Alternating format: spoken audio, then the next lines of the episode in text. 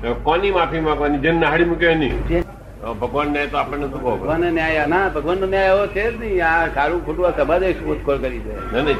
એનો અર્થ ભગવાનનો ન્યાય તો આ બધું રિલેટિવ વિનાશી જ છે કે છે આ વિનાશી ખરું પણ આ સેકન્ડ હું આમ વીંટી ઉતારી લઉં હા. તો ભગવાનને ત્યાં નાય જ નહીં ને. ભગવાનને કશું લેવા દે નહીં. ભગવાન અમુક- એટલે હું લઈને ચાલે છું તો મારો હા, કોઈનો ના, એ તો બધું તમારે હમાવી દેવા લેવા દેવાનું એ બધો વ્યવહાર બધો આ તમારો હા હમાવી ઋણ એ- એ ઋણાનુબંધ. ભગવાનને આમાં કશું લેવા દે નહીં. ભગવાન તો કે છે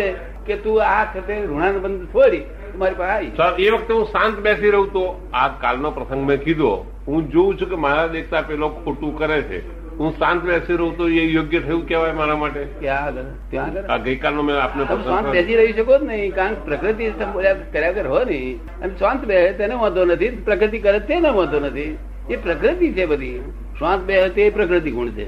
અને હા એ પ્રકૃતિ ગુણ છે તે પ્રકૃતિ ગુણ એ છે તે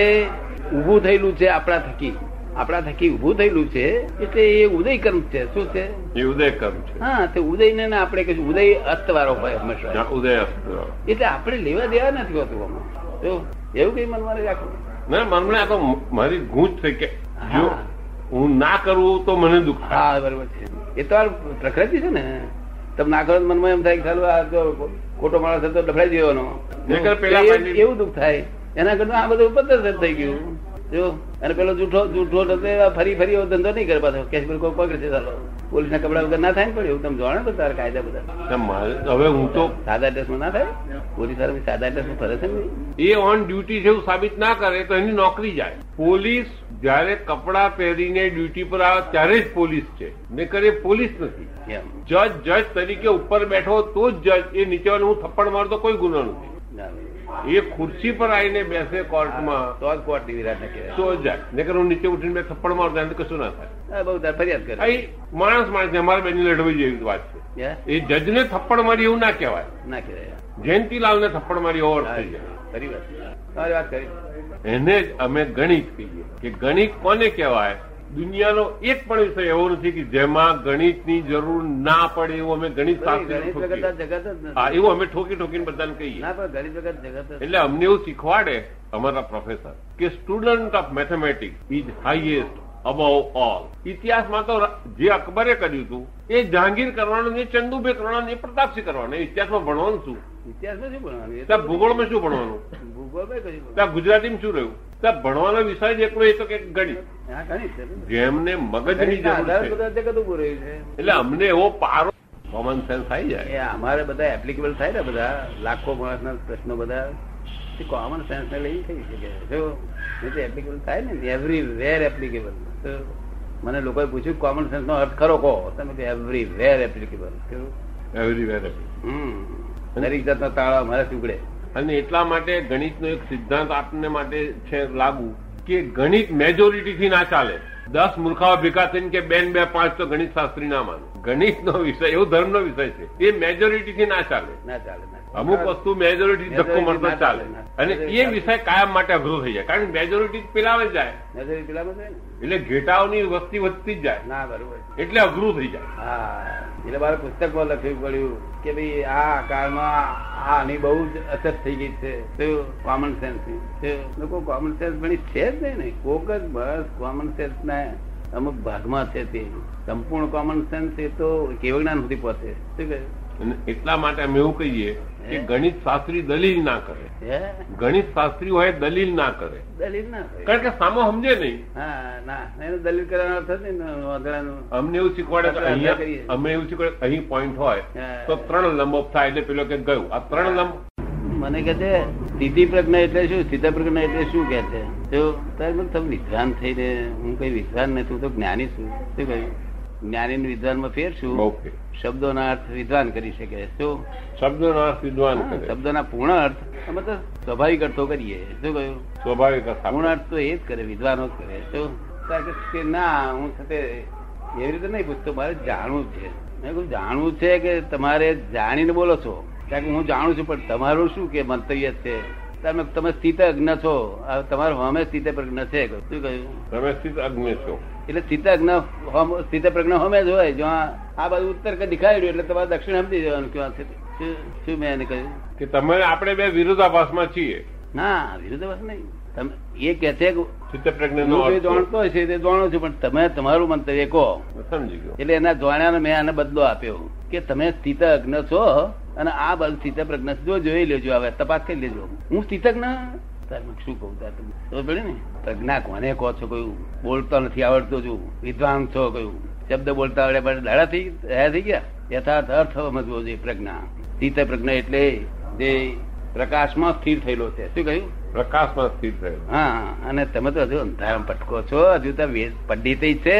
અને જો જીતા હરાવવો હોય તો હું હારીને જ બેઠેલો છું. ઘેર જઈને સારી રેશમી ચા- તમે જીત્યા અને રેશમી ચાદર કાઢીને હુઈ જાઉં ને રાતે હું જીતાને મોકલું કારણ કે હારે ઊંઘ ના આવે એમ બિચારાને. મને તો ઊંઘ આવે હારું કઈ એને ઊંઘ ના આવે તેની જવાબદારી મારી પાછી આ તો દુનિયા કેવી મોંઘડી વાળી મારી લીધે એને ઊંઘ ના આવી ને બિચારાને એટલે હું કહું તમે જીત્યા પછી આમ આમ અવરો ફેરી આમ જીતાડ્યા બોલી દીધું ઘેર ક્યાં હું પહોંચી વળું તારા પાર જ ના આવે આમ તો લાખો માણસ મળ્યા કરવા રોજ ના પછી પાંચસો માણસ આ શહેરોમાં તો ચાર હજાર માણસ આપે ક્યાં પાર આવે દરેક પાસે એનો આઈડિયા બતાવતો જ હોય. એમાં એમાં દરેકનો વાંક હું તો જોતો જ હે નથી એમાં હું દરેકનો વાંક નથી જોતો હા, અને વાંક તો કોઈનો જોતો નથી હું તો હું તો વાંક વાળો કોઈને જોઉં જ નહીં હું તો સીધી દ્રષ્ટિથી હું જોઉં મારો દોસ્ત છે એવું કરીને જ વાત કરું છું બધી પણ એમાં આપની દ્રષ્ટિ બરોબર છે પણ પેલો માણસ સુધર્યો નહીં એ જવાબદારી તો આપની જ રહી ગઈ ને હા પણ એ તો રહી ગઈ તે રીતે એ બધું એટલી જવાબદારી તમારે રહી ગઈ ના પણ એ તો ના પહોંચી વળે એ તો બધું ના પહોંચી વળે સાહેબ, તમારે બીજાને આપવો પડે તમારે બીજા ચૌદ ઊંડ- જેમ એક મોટો એને વકીલ આડું થવું છે એક મોટો વકીલ ચાર એ એમ આપી- કે કે હું આડો છું મને સીધો કરો તું કરી આપું એક મોટો વકીલ હોય કે એક મોટો ડોક્ટર હોય તે ચાર કે ચૌદ એસિસ્ટન્ટ રાખે છે હે ચાર કે ચૌદ એસિસ્ટન્ટ રાખે હા કે તું એની ભાષા સમજને મને કોડમાં જ કહી દે હા, બરોબર એવું તમારે રાખવા પડે તો પેલાનો ઉકેલ થાય ને અત્યાર સુધી ત્રણ માણસ આવી રીતે થયું છે અત્યારે એવું નહીં આ સોળ વર્ષના ના, ના, હું શું કહું છું પણ આપ એવા જો બે જણ આજ દાખલા તરીકે હું આવ્યો ના પણ આ ત્રણ હવે હું કેવો છું તો અમુક ભાઈ જોડે વાત કરું એટલે પેલો તમને કોડમાં કંઈક દાદા આટલે છે આ એટલે તમને એટલેથી જ ખ્યાલ આવી જાય બરોબર છે આજ પેલો બાર બધા ફોટા પડાઈને આવે એટલે ડોક્ટર નારાયણથી જ બાકી રાખે બરોબર છે આ રોગ છે એક માણસ એક માણસ લવાણો હતો ઠક્કર અને બહુ હાઈ પોસ્ટ પર તારીખ હજાર રૂપિયા પગાર મળતો હશે અને એની ઓફિસમાં આપણા મહાત્માઓ હતા બે ચાર તે રોજ દાદાની વાતો કરે બહુ સુંદર એ પેલું લવણ હબળે હબળે કરે મય ખુ- મય એની ગુસ્સે થાય ના એટલે આ દિમાગ બધું ચડ્યા કરે એનું ધમાગ ફરી જાય એનું તરત. એ વાત હતી દાદા શી વાત આ બધા લોકો વાત કરે એ, હવે લવાણો મોટો અને ધમાગ ફરી ગયું એટલે એને આ બધાને કહે છે મારે તમારા દાદાની પાસે આવવું જ કે છે. તો આ બધા ખુશ થયા કે ઓહો અને લાભ થઈ જશે જો પેલે નક્કી કર્યું આ દાદાને હોદા જ તોડી નાખવું કે છે શું અને મગજ તો પાવરફુલ માણસ એમાં ના નહીં શું? હવે આપણે તો આવું કશું નહીં ગાળો બળદ મને વાંધો નહીં ગાળો બળદ તો હું પસંદ કરું છું મને ગાળો વળે ઢોલ મારે જ પસંદ કરું છું પણ જો આડો થાય છે આડો એટલા પૂરતું મારે છોડી દેવા પડે શું કહ્યું તમારે છોડી દેવા આડો જ. મને ગાળ પડે છે ને, વાંધો નહીં. એમ તો મારે મારી ફરજ જ છે ગાળ પડે તો બિચારો એને સમજ નથી તેથી પડે શું કહ્યું ઢોલ મારે તેને સમજ નથી તેથી કરે છે. આડો જ હતો પછી શું થયું મારા આવતા પહેલા આવી ગયેલો સત્સંગમાં મુંબઈ અને નીરુબેન જોડે વાતચીત કરી નીરુબેન જોડે અસરે પડ્યો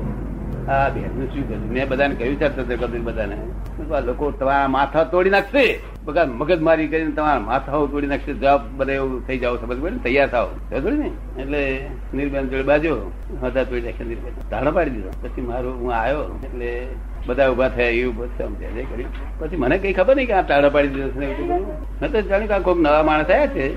તમે ક્યાંથી આવ્યા છો આપ મેં કહ્યું, અહીં જ રહું છું કે મેં કઈ પૂછવું હોય તો પૂછો ને એટલે મેં ઉઠ એને કઈ પૂછવું આપણે શું થયું પૂછવાનું આ પેલા બધા જાણતા હતા કે આ હળગ્યું છે ને બધું આ હગાવશે એટલે મેં કઈ પૂછો પછી આ કલાક થાય પછી ફરી કહે, એટલે આ બીજા કોઈ પૂછો તમે ભાઈ પૂછો ને તમે નવા આવ્યા છો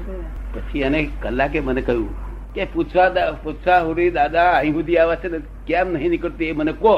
એટલે હું સમજી ગયો, ચાલો આડો માણસ છે કઈ નહીં તો આ બને નહીં. અહીં સુધી આવે છે ને ઉપર નહીં. એટલે પછી એને કહ્યું દાદા મારાથી પૂછી તમને એક અક્ષ- અક્ષર હું પૂછી શકી નહીં નહીં હું સ્વીકાર કરું છું મારે ભૂલ થઈ છે ના ભાઈ તારી ભૂલ નથી મારી ભૂલ છે કે તને તારાથી બોલી શકાયું નહીં શું તારે બોલી શકો. આમાં મેં કશું કોઈ સિદ્ધિ વાપર વાપરીએ જ નહીં કોઈ દાડો. પ્રભાવ કામ કરે શું કરે છે પ્રભાવ કામ કરે બરાબર ને એક અક્ષર બોલી ના શકે એક અક્ષર એ બોલી ના શકે તે એને કહ્યું ભાઈ તારી ભૂલ નથી અમારી ભૂલ કે તારે ના બોલાવ્યું તે જ મારામાં હજુ કચાશ છે કહ્યું શું કહ્યું અમારામાં કચાસ માટે તો ના બોલે પણ ભારે આડી પણ હા પેલા એમ થોડી ભારે પણ છેલ્લે એટલું કર્યું કે મારાથી આ બોલી શકાતું નથી દાદાજી અત્યારે મારે બોલવું છે અત્યારે બોલવું છે શું મારે એક બોલવું એ માણસ એકાચો રહી ગયો બીજો એક માણસ ખૂબ જ્ઞાન લઈને ખૂબ ખુશમાં રહેતો હતો અને બીજા એમ કે છે મહાવીર આવું કહેતા હતા ફરણ આવું કહેતા હતા અને તમે આવું કહો છો." હવે બીજું શું થાય સત્સંગમાં દોઢ દોઢ બસે માણસ બસે માણસ બેઠું હોય આ દોઢ કલાક ખોટા બગાડે એટલે સત્સંગના માણસને બિચારાને કંટાળો આવે હે એ લોકોનો એટલે મેં કંટાળો આવે. ભાઈને કહ્યું મેં કહ્યું, તારું હિત અહીં થશે નહીં તારું હિત તું જે માગું છું તારું હિત અહીં થશે કારણ કે ચાર દાડે તું આવું કરું છું ને આ લોકોનો ટાઈમ બગડે છે જો એટલે પેલો કહે છે હું તમને બધું માનું છું ને બધી રીતે માનું છું પણ કેમ મારું હિત ના થાય કે મેં કહ્યું, આ રીત નથી આ લોકોને નુકસાન કરવા માટે નથી તું મને ખાનગી પ્રાઇવેટમાં આવે પ્રાઇવેટમાં આવે નહીં પછી મેં એને કહ્યું વિનંતી કરી મેં કહ્યું, ભાઈ અમે આ- બધાએ વિનંતી કરી કે તું તમે કાલથી ના આવો તો તે વસ્તુ છે તમારું હિત છે તો નથી નહીં સાથે નહીં તો તમે કચાઈ થઈ જશો પછી એ- એ આવા ત્રણ ચાર માણસોને ના છોડી હા એકવીને ના પાછું કાઢી જવાબદારી મારી તો મને ભેગો થયો જો ના પામ્યો તો મારી અસ્તિત્વ જ નથી શું કહ્યું મને ભેગો થયો એ તો મેં નાનપણમાં કહેલું કે મને ભેગો થયો ને એને જો કઈ પણ લાભ ના થાય તો આ મારી જ ભૂલ છે શું કહ્યું એ ભૂલ આપણી કહેવાય હે તમારી ભૂલ કહેવાય હા મને કઈ પણ લાભ થયો નહીં તો મને ભેગો થયો ને આમાં અમે કોઈ સાથે પથ્થરની મૂર્તિ ભેગી થાય છે લોકો કહે છે મને આટલો લાભ થયો તો તમે ભગવાન વસેલા છે. કેમ ના લાભ થયો પણ બે ચાર જણ પાછા કાઢવા પડેલા આવું નથી પહોંચી વળેલું કટપટી આવે એ રહે- અમે તો વિતરાગ ને કટપટ કરી આવો જેથી બી તમને જ્ઞાન આપીએ પેલા વિતરાગ બહુ હાર કશું પહોંચ ગયો જ નહીં તમારે જે થવાનું એ થાય તો ભગવાન મારી એ તો સંપૂર્ણ વિતરાગ નથી આપણું બધી રીતે